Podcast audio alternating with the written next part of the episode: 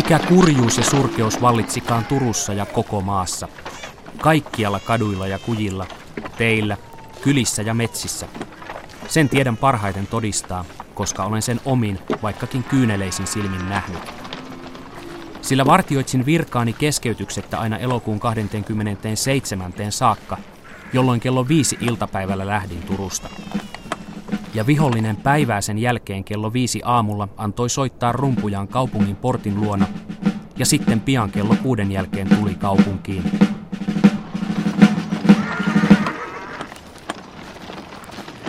Vieläkin soi korvissani se huuto, valitus ja huokailu, joka teillä ja metsissä kuului. Vanhoja ja sairaita raahattiin kelkoilla ja paareilla. Pienet lapset itkivät äitiensä rinnoilla. Isommat oli sidottu kärryihin ja hevosten selkään. Raskaana olevat naiset synnyttivät lapsensa metsissä. Kaikilla ihmisillä oli sellainen vaiva ja huoli, pelko ja vavistus kaikesta, että kova kivisydänkin liikuttuisi. Näin kuvaa Turun Akatemian matematiikan professori ja almanakan tekijä Laurentius Tammeliin venäläisten sotajoukkojen saapumista Turkuun vuonna 1713. Kuten professorin kuvauksesta käy ilmi, miehittäjän tulo aiheutti suurta surkeutta ja kärsimystä ihmisille. Mutta se myös autioitti taloja ja tuhosi valtavan määrän rakennuksia. Taidehistorioitsija Pekka Kärki tuntee ison vihan aikaiset tuhot. No, oikeastaan ensimmäinen paha tuho oli Porvoon kaupungin polttaminen, jonka venäläiset teki 1708. Siellä tuhoutui käytännössä katsoen koko kaupunki, että jäi kirkon ja kellotapulin muurit pystyyn.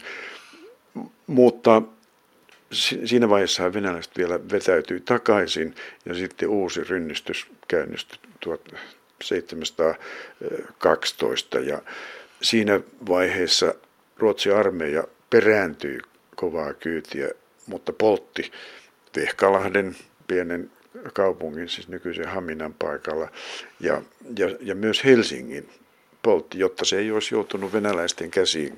Miten Helsingille kävi? No Helsinki tuhoutui tykkänään. Sinne jäi oikeastaan jäljelle vaan, vaan kellotapulin kivinen alaosa. Siellä tuhoutui parisataa porvaristaloa, läänihallitusrakennus, kirkko, koulu, hospitaali, raatihuone, aittoja, joita oli pitkin rantoja. Kaikki meni omien toimesta. Mutta se oli sen ajan sodankäynti tavan mukaista, että tuhotun maan, poltetun maan taktiikka oli osoittautunut tuolla Keski-Euroopassakin jo 30-vuotisen sodan aikana tehokkaaksi. Sitten venäläisten aiheuttamat tuot, nehän syntyvät pikemminkin sen, sen miehityksen aikana. Ne syntyi miehityksen aikana, sitten kun venäläiset asettui paikoille niin kaupunkeihin, kaupunkeihin, joista asukkaat oli jo pääosin paennut Ruotsiin. No mitä kaikkea siellä tapahtui? No ne, ne tietysti kun satojen sotilaiden ja kasakoiden joukkiot sitten asettu johonkin pieneen uuteen kaarlepyyhyn, niin niiden piti järjestää talviaikainen majoitus itselleen ja he käyttivät tietysti näitä asuinrakennuksia hyväkseen ja, ja ne meni kamalaan kuntoon nämä talot tietysti. Ja ne rakensi sitten kasarmeja ja parakkeja purkamalla olemassa olevia rakennuksia ja sillä tavalla vähitellen sitten turmeltiin kaupunkien rakennuskanta. Turku oli onneton, onneton tapaus. Kun venäläiset tuli Turkuun 1713, niin ne purkivat sieltä puolisen toista sataa rakennusta. Ja jotkut vietiin hämmästyttävää kyllä Pietariin, jota silloin just oli ruvettu rakentamaan. Eli siis kaupunkipalojen ohella iso viha on aika, aika iso tekijä siinä, että Suomessa ei niitä vanhoja taloja enää ole se on ihan selvää, että se oli, se oli merkittävä suonenisku suomalaiselle rakennuskulttuurille. Mitä ei tuhottu, niin se, se rappeutui ja rapistui pahan kerran ja, ja on korvattu sitten uusilla rakennuksilla. Suomi on valitettavan köyhä kyllä tässä aineellisen kulttuurin mielessä iso viha edeltävän ajan osalta. Vasta sen jälkeen meillä on säilynyttä kaupunkikulttuuria. Ja Ruotsissa ja Norjassa esimerkiksi tämä on ihan eri tavalla sitä on ihan eri tavalla. Että siellä on, on 1600-luvun kaupunkirakennuksia vaikka kuinka paljon. Iso viha ja suuri Pohjan sota päättyivät uuden kaupungin rauhaan vuonna 1721. Ruotsi kärsi katkeran tappion – Melkein koko Käkisalmen lääni menetettiin ja rajan taa jäi myös vanha linnoituskaupunki Viipuri. Ruotsin oli pakko kiireesti linnoittaa uusi raja. Sodan aikana poltetun Vehkalahden paikalle perustettiin Haminan kaupunki vuonna 1723. Haminaan syntyi Suomen ja koko Euroopan mittakaavassa harvinainen linnoituskaupunki. Taidehistorioitsija Rainer Knappas on perehtynyt sotilasarkkitehtuuriin. Näitä riittää, näitä rappuja. Ja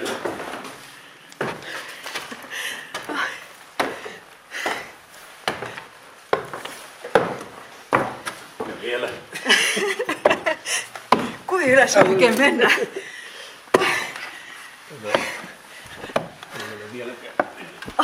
Täällä oli, täällä oli palovartijalle sitten avotasanne tuolla kaikkein ylimpänä. No joo, no mutta me ollaan nyt kuitenkin perillä tällaisella näköalatasanteella, eli Haminan kaupungin raatihuoneen tornissa. Ja mitä täältä silmiemme eteen avautuukaan, kun katsotaan näistä ikkunasta tuonne alas, äh, näkyy kahdeksan kulmainen tori ja sen torin jokaiselta sivulta lähtee tuollainen viiva suora katu säteittäin ulospäin, siis kahdeksan katua. Ja niitä katuja yhdistää tuolla vähän kauempana ympyrän muotoiset kadut.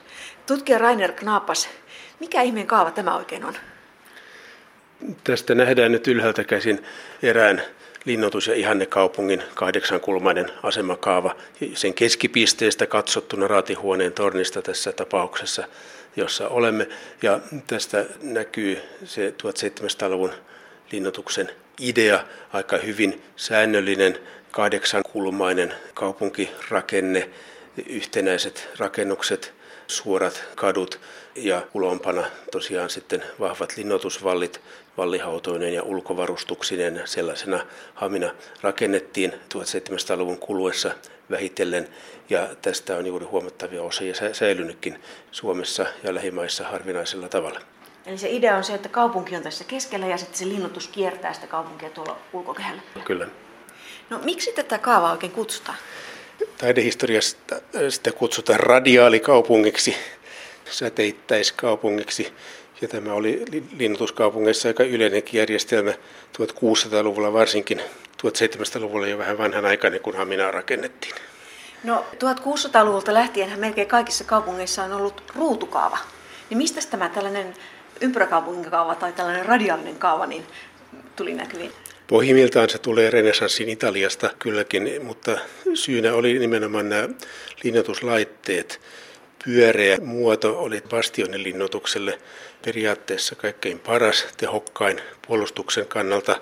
Ja siitä sitten seurasi se, että katuverkostokin vedettiin tämmöisen monikulmion viisikulmaisia kaupunkeja on kuusikulmaisia, kahdeksankulmaisia ja kymmenkulmaisia ja 12 kulmaisia ihannekaupunkisuunnitelmia tehtiin. Missä muualla tällaisia samanlaisia kaupunkeja on? Täällä Haminassa kerrotaan aina, että Venetsian lähellä oleva Palma Novan kaupunki Italiassa, renessanssikaupunki, olisi tämän lähin sukulainen. Ja äh, tavallaan... Ui.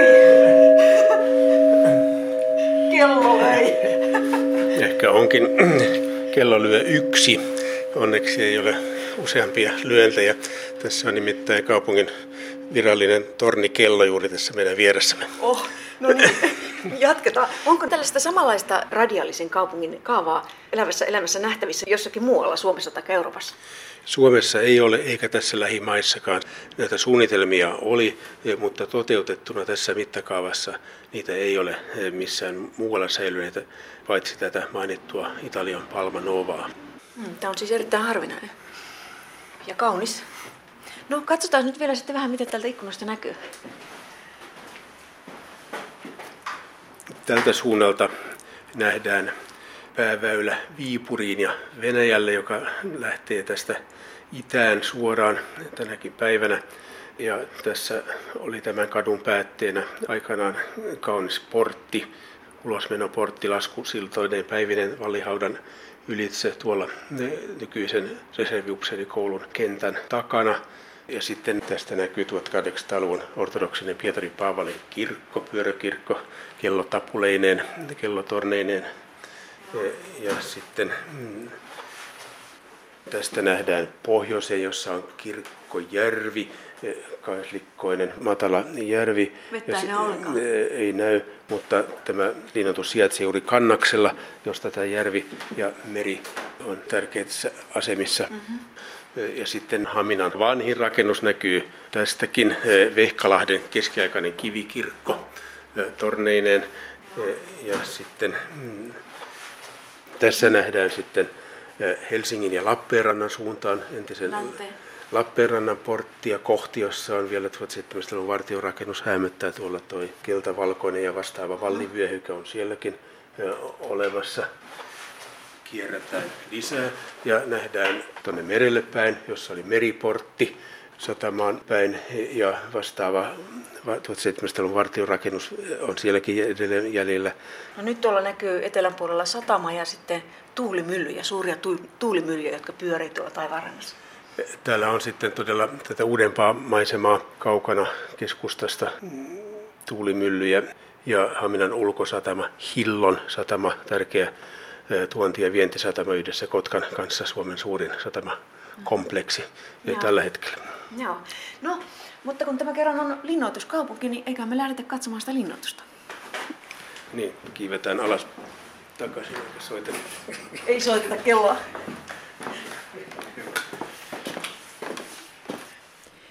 Haminan lisäksi linnoituskaupunkeja oli toki muitakin. Samaan aikaan 1720-luvulla rakennettiin Lappeenrannan vallit.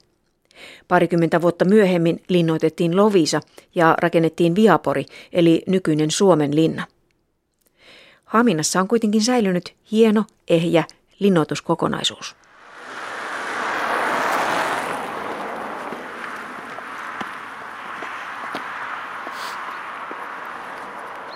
Tutkija Rainer Knappas, missä nyt ollaan?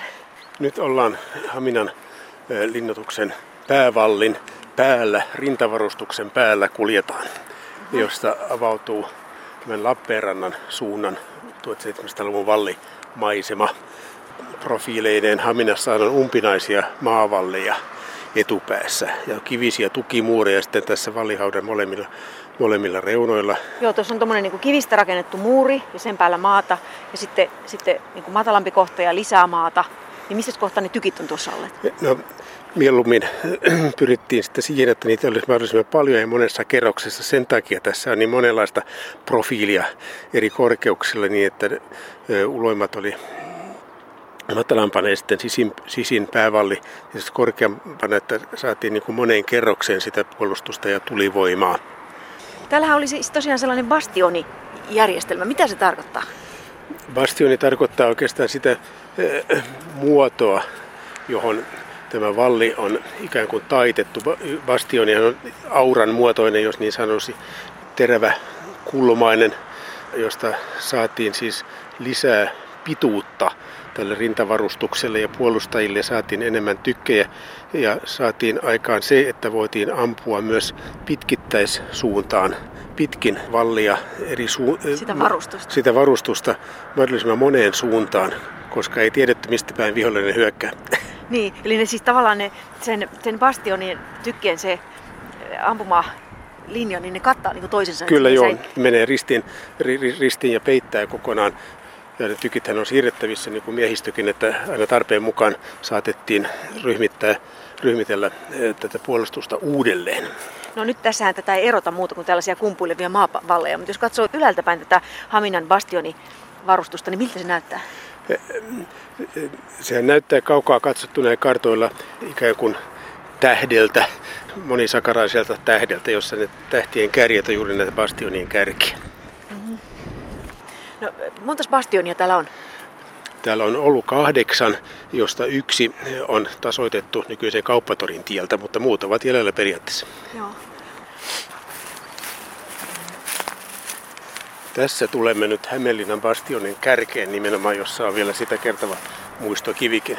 Josta... Eli tämä on nyt tämmöinen korkeampi kohta tässä. Joo, ne kärjet oli usein korotettu ja vielä suuremman tehon aikaansaamiseksi. Tästä näkee tämän mittakaavan. Siis ja sen auran muodon periaatteessa. Joo, kuinka monta metriä tämä on niin kanttiinsa suunnilleen tuolta? kertaa. Niin, tämä Bastionin sivu, kyllä ehkä 150 parista metriä melkein tässä tapauksessa. Joo, ja kumpaankin suuntaan sitä kumpaankin tulee suuntaan.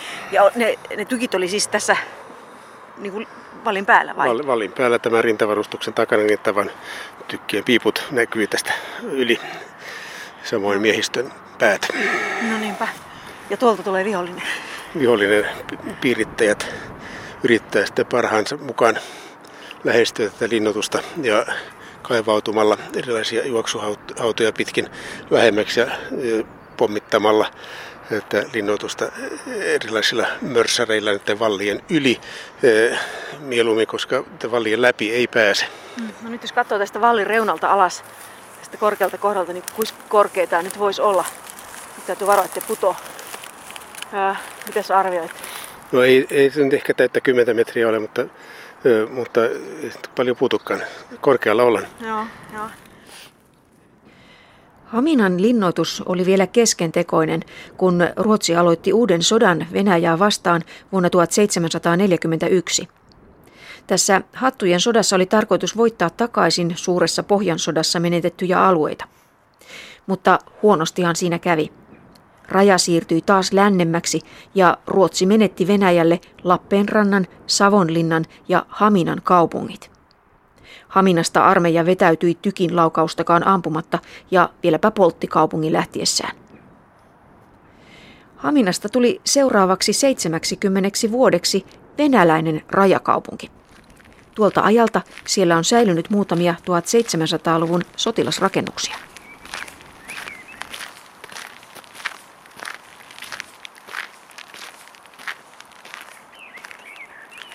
Tässä on nyt edessä tuollainen kaunis vanha rakennus, yksi kerroksinen, matala aumakatto.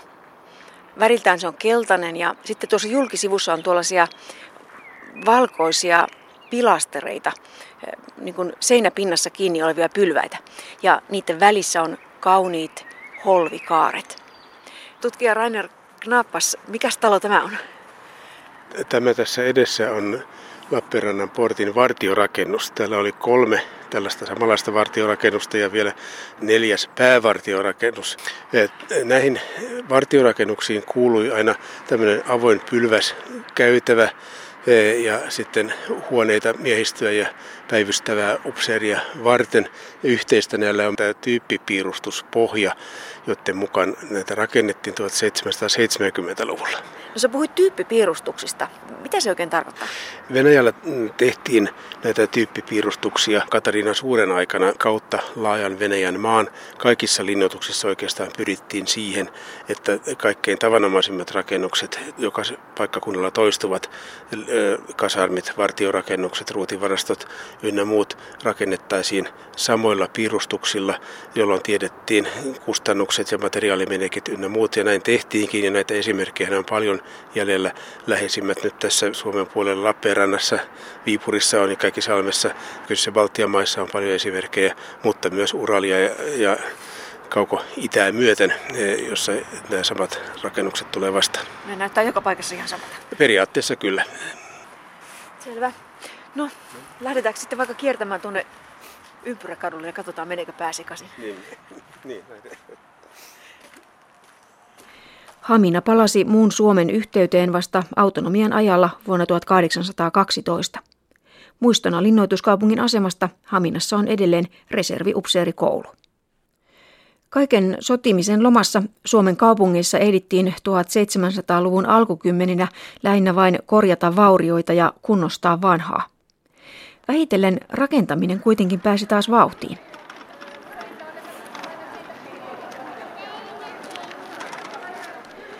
Porvoon kaupunki paloi pahasti vuonna 1760.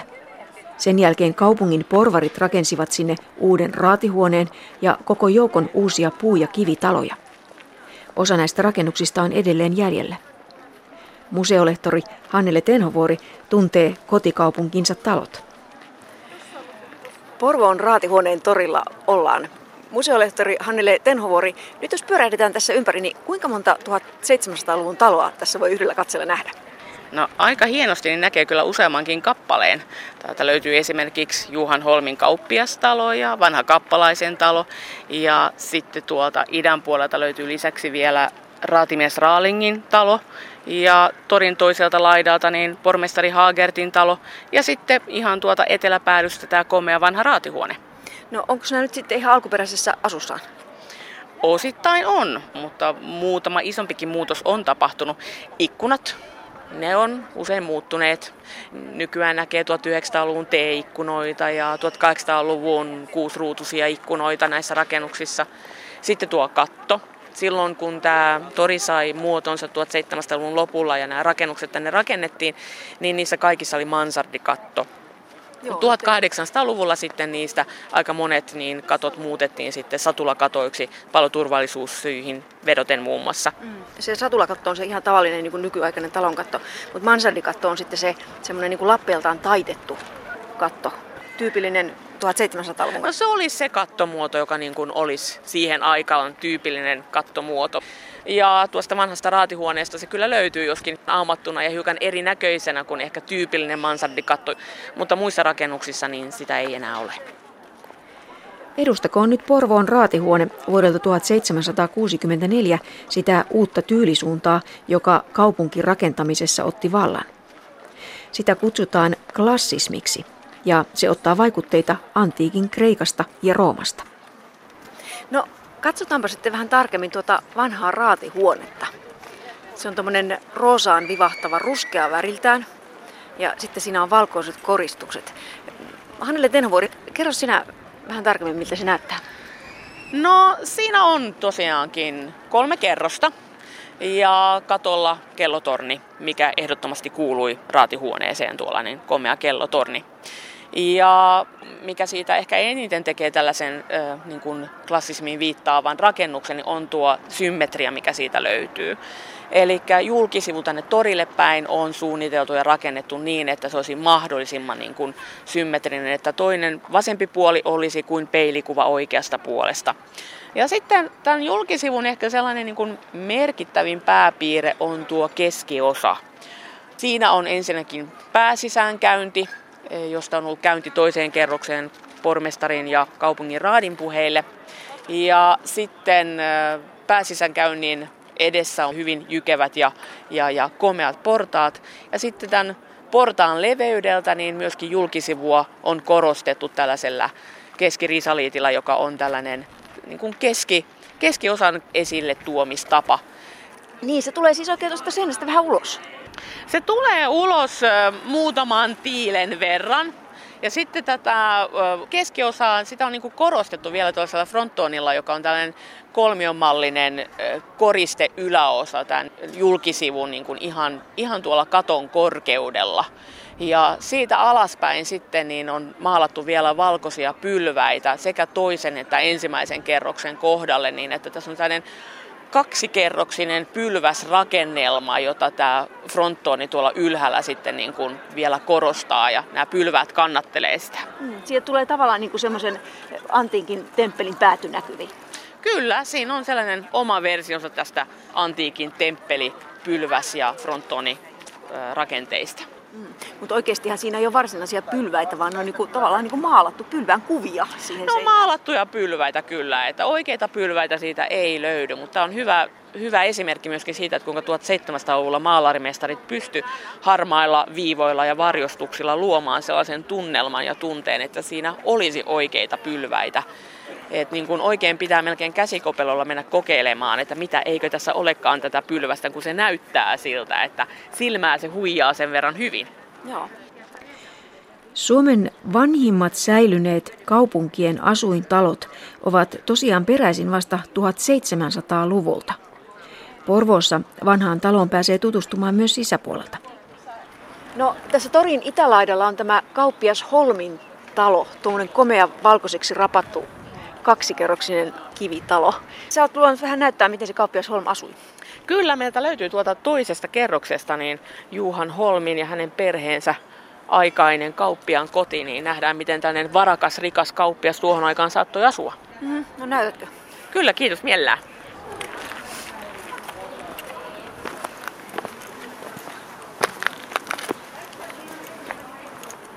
Tänne mennään siis pihan puolelta sisään. Kyllä, me käytetään nyt sitä alkuperäistä reittiä, eli tullaan täältä sisäpihan puolelta. Ja samalla nähdään, miltä tällainen kauppiaspiha näyttää. Mm-hmm. No joo. Huomaat, että täällä on mukulakivet ja tästä, tämä on oikeastaan se ensimmäinen merkki, mistä näkee sen, että tämä on tällainen käyttöpiha, tämä on kauppiaan piha. Tämä pitää kestää paljon liikennettä, paljon lastausta suuntaan jos toiseenkin ja silloin tällainen mukulakiveys oli hyvä alusta tällaiselle pihalle. No, tässä on nyt näitä ulkorakennuksia pihan molemmin puolin. Mitäs niitä täällä on ollut? No, tämähän on tänne umpipiha. Täältä vasemmalta puolelta löytyy pari aittaa ja sitten löytyy navettaa ja salaista huonetta, mikä nykyään nyt tunnettaisiin ulkohuussina. Ja sitten tuolta oikealta puolelta löytyy puuliitereitä, tallia, kärrysuojaa ja sitten vielä muutama aitta lisää. Eli siis 1700-luvun porvaristalossa on vielä ollut navetta ja talli, siis eläimiä. Kyllä, ja se on ehkä sellainen asia, mikä niin kuin nykyihmiselle on aika outoakin ajatella, että kuinka paljon kotieläimiä kaupungeissa on ennen ollut. Et tiedetään, että Juhan Holmilla esimerkiksi oli hevosia ja oli sikoja ja oli lehmiä, että se löytyy hänen perunkirjoistaan. No, saaks mennä sisään? No totta kai, ole hyvä, astutaan peremmälle.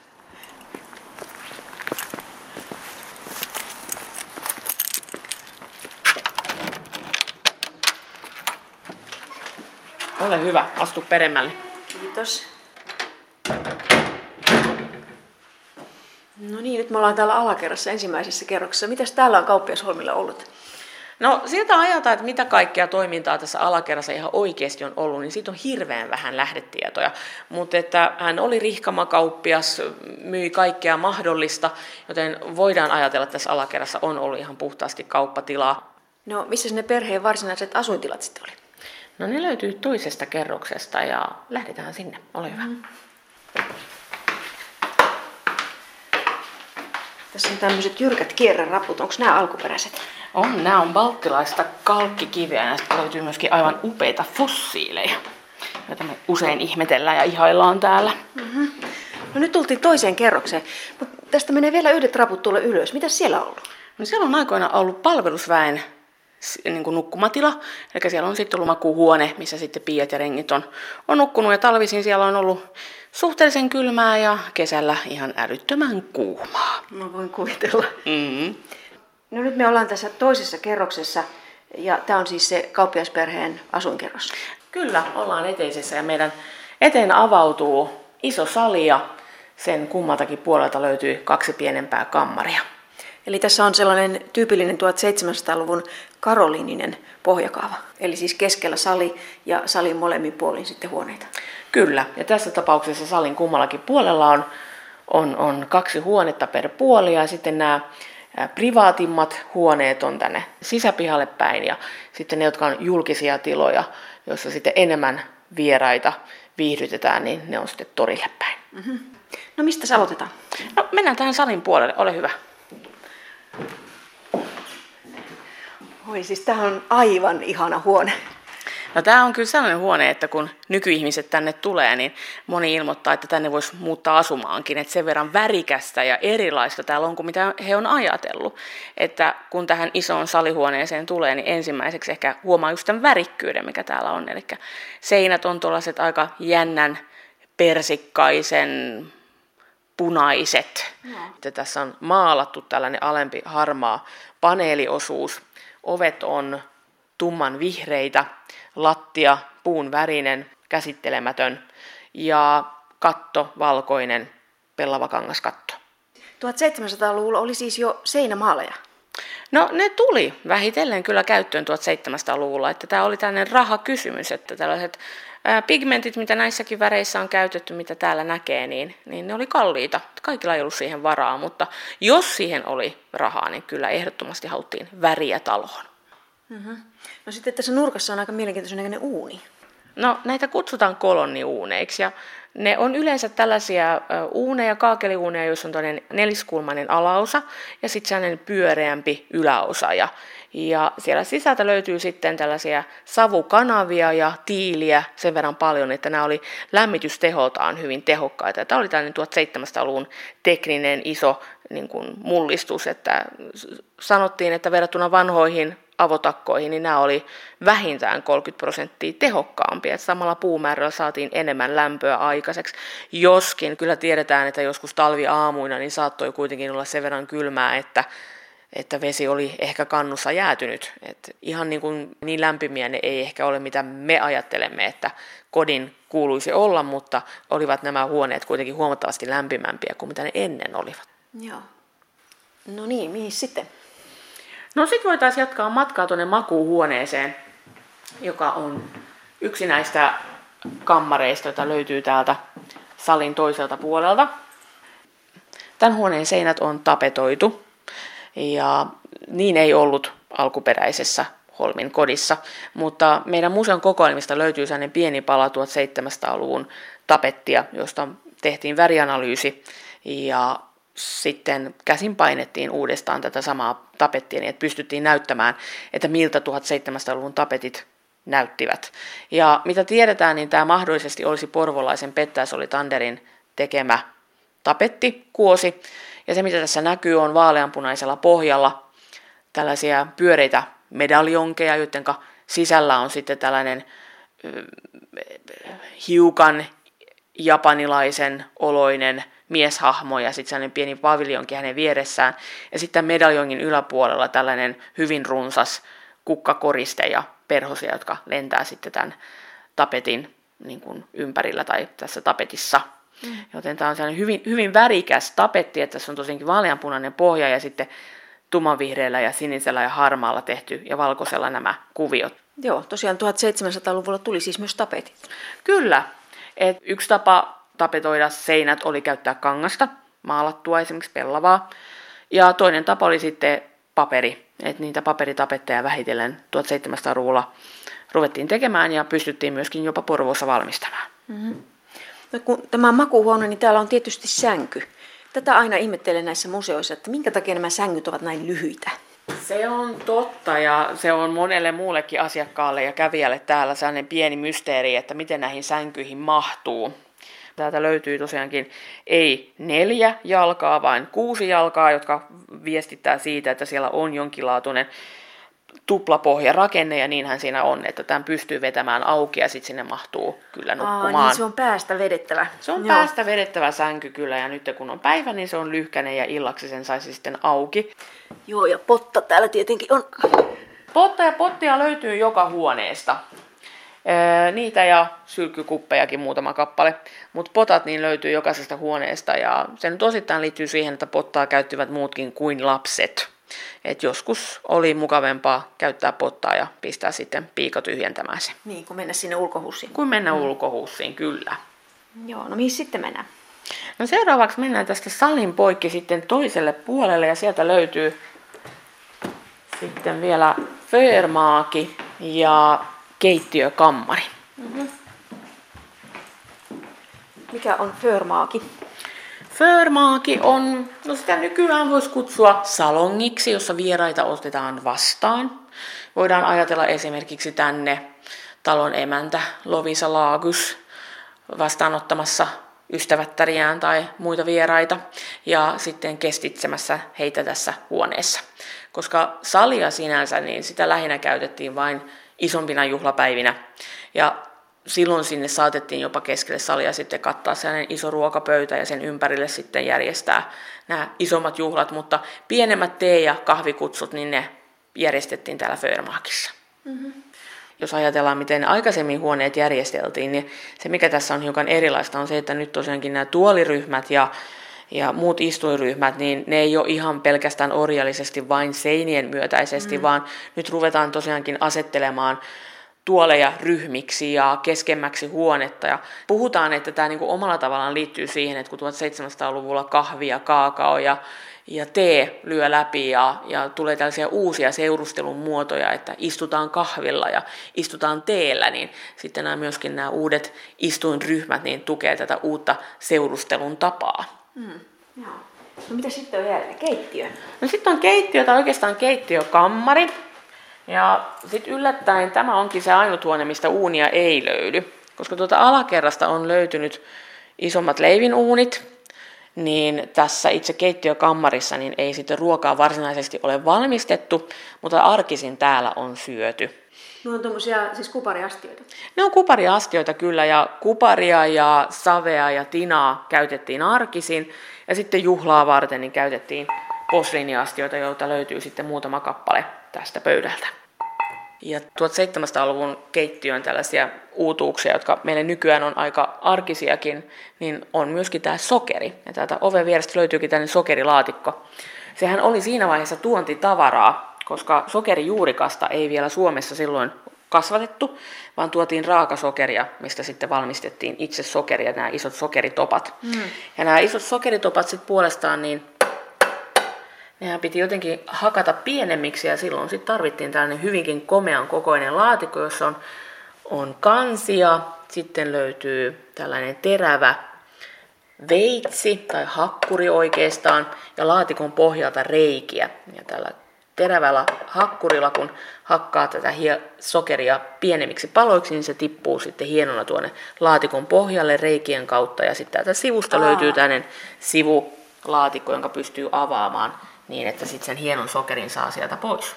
Mm-hmm. Ja Juhan Holm, joka oli myöskin laivan varustaja, että hänellä oli tosiaankin mahdollisuus tuoda ulkomailta sokeria ja suolaa ja kahvia ja teetä ja ei pelkästään omaan kauppaansa, vaan myöskin omaa käyttöä varten. No joo, no mutta koska nyt tämä Juhan Holmin valikoima jo tunnetaan, niin pitäisikö meidän lähteä vielä jonnekin muualle shoppaamaan? Lähdetään Solintanderille. Kun kaupungit vuosisadan puolivälissä alkoivat elpyä, myös bisnes sai uutta vauhtia. Tähän asti kauppaa oli enimmäkseen käyty toreilla. 1700-luvun lopulla alkoivat kuitenkin yleistyä kaupat, joihin asiakas saattoi kävellä sisään. Kauppias Juhan Holm rakensi itselleen talon tiilestä ja kivestä, mutta kilpailija Juhan Solitander teki kauppakartanonsa puusta. No niin, nyt me tultiin tähän Juhan Solitanderin kauppapuorin eteen kirkkotorin laidalle. Tämä on tosi iso ja komea talo. Tässä on niin kuin, tänne kirkkotorille päin tämmöinen kaksikerroksinen osa ja sitten tuossa vissiin vielä tänne kadulle semmoinen katusiipi, eikö niin? No kyllä, siis Juhan Solitander osti tämän tontin pala kerrallaan ja myöskin rakensi tätä taloa pala kerrallaan. Ja se, mikä niin kuin näkyy tänne kirkkotorille päin, niin se on niin kuin tämä kauppapuotiosa ja sitten toi toinen siipi, niin se on sitten tota asuinhuoneiston puolta tuolla kirkkokadun puolella. Mm-hmm. No ensimmäisenä tässä kiinnittää huomiota tämä kirkas vihreä väri. Onko se alkuperäinen? Se on tämmöinen hyvin syvä, vahva, voimakas vihreä ja se on tosiaankin alkuperäinen väri. Ja tämä on hyvin erikoinen vihreä ja tämä on sellainen pigmentti, jota ei tosiaankaan ihan kotimaasta löytynyt, joten se piti tuoda. No Juhans oli Tanderilla onneksi oli omia laivoja, kauppalaiva, joiden mukana saattoi myöskin kalliita pigmenttejä tuoda ja ostaa niitä ulkomailta. Halvin väri oli punamulta, koska sen pystyi keittämään itse ja, ja, ja se oli edukas väri. Sitten jos haluttiin hiukan kalliimpaa värimaailmaa, niin se oli sitten esimerkiksi sinistä tai vaaleanpunasta tai keltaistakin. Kaupunkien ulkonäkö muuttui ratkaisevasti, kun aikaisemmin harmaalla hirsipinnalla olleita puutaloja alettiin maalata.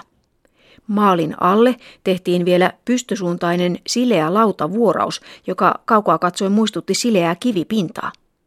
Tyylikin saatettiin omia kivitaloista. No sittenhän tässä on äh, tällaiset valkoiset koristukset. Nehän vähän muistuttaa sitä raatihuoneen koristelua. Kyllä, tähän on myös haluttu saada sellainen lisätehoste tähän julkisivuun tällaisilla valkoisilla pilastereilla, ja, ja, jotka on hyvin vielä kauniisti muotoiltu niin, että ne tulee pikkasen tuosta julkisivusta ulos ja näyttää olevan hiukan kolmiulotteisetkin jopa. Ja niitä on sekä tällä julkisivun puolella tänne torille päin, että myöskin kadun puolelle tuonne kirkkokadulle. Että niin kuin tämä rakennus ihan kummaltakin puolelta niin on näillä pilastereilla koristeltu. Niin, ja siinä on tuommoinen kolmiomuotoinen keskiosakin vielä. Kyllä, ja sekin on sitten vielä listolla hiukan korostettu. Joo, se pilasterihan oli sellainen pylväs, mikä on siis seinässä kiinni, että se ei ole vapaana seisova. Kyllä, se on totta. Ja ne on tässä tapauksessa valkoiset ja sitten jonkin verran myöskin koristeita on tehty harmaalla. Eli se tavallaan vähän niin kuin matkii sitä kivitaloa, tämä puutalo. Se on totta. Että jos ajattelee, että kivitalon rakentaminen oli kallista ja se oli jo rahakysymys. Tässä tapauksessa sitten niin on rakennettu puutalo, mutta siitäkin on haluttu saada mahdollisimman kivitalomainen näillä koristeilla, jotka matkii ja imitoista kivitaloa. Mm-hmm. No missä tässä on sitten se kauppa ollut? No se on tuon keskellä olevan oven takana ja se puoti sieltä, kauppapuotihuone vielä löytyy, että mennään kurkkaamaan. No niin, selvä.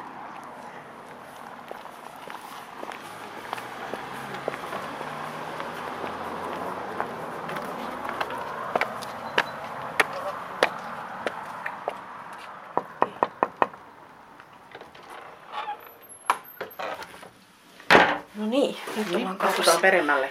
Päivää. Päivää, Onko päivää. täällä kauppias itse? No, enpähän nykyään myy mitään, mutta täällä oli Juhan Solitanter aikoinaan. Että No, kuka- Valen Tauno, nykyinen omistaja tässä. Tauno Tarna. Kyllä. No, sinä omistat tämän talon ja tänne on tosiaan jäänyt tämä 1700-luvun kauppatila jäljelle. Ni, niin minkälainen tila tässä on ollut asiakkaiden käytössä? No, tässä on noin 85 neliötä. Siinä on ollut viisi huonetta alun perin ja uskoisin, että kaksi huonetta niistä on ollut sellaisia, jonne asiakkaat tuli itse sisään. Loput on ollut niin konttoria ja varastotilaa. Sitähän sanotaan, että tämä oli aina auki ki- sunnuntaisin kirkonmenojen jälkeen. Silloinhan täällä oli ruuhka kaupungissa. Eli silloin oli jo sunnuntai-aukioloajat. Kyllä, ja mä aloin, että viikonhan se oli vaan kiinni, jos ei ollut erikseen sovittu. Mitäs täällä kaupassa myytiin? No varmaan, että kaikkein tärkein tavara on ollut suola. Ja sitten tulee tämmöiset siirtomaatavarat, niin kuin sokeri ja rautatuotteita, kirveitä, lapioita, nauloja, asuntojen lukkoja ja heloja. Niitä tuotiin paljon. Ja sitten tulee pigmentit, joita käytettiin maalauksessa. Tärkeä alue myös täällä. Kauppasuhteet oli Tallinnaan, Tukholmaan, Lyypekkiin, Liverpooliin. Näistähän koko ajan osti tavaraa ja myi sinne lautaa ja tervaa täältä. Joo. No, mitä sulla on täällä niin kuin ihan alkuperäistä siitä kaupasta, paitsi nyt nämä seinät? No kyllä meillä on oikein hienosti tämmöinen Hansakaupunki Itämeren piirin kauppiastalopiire eteisessä. Oho, no niin, näytäpä se. Mennäänpäs katsomaan.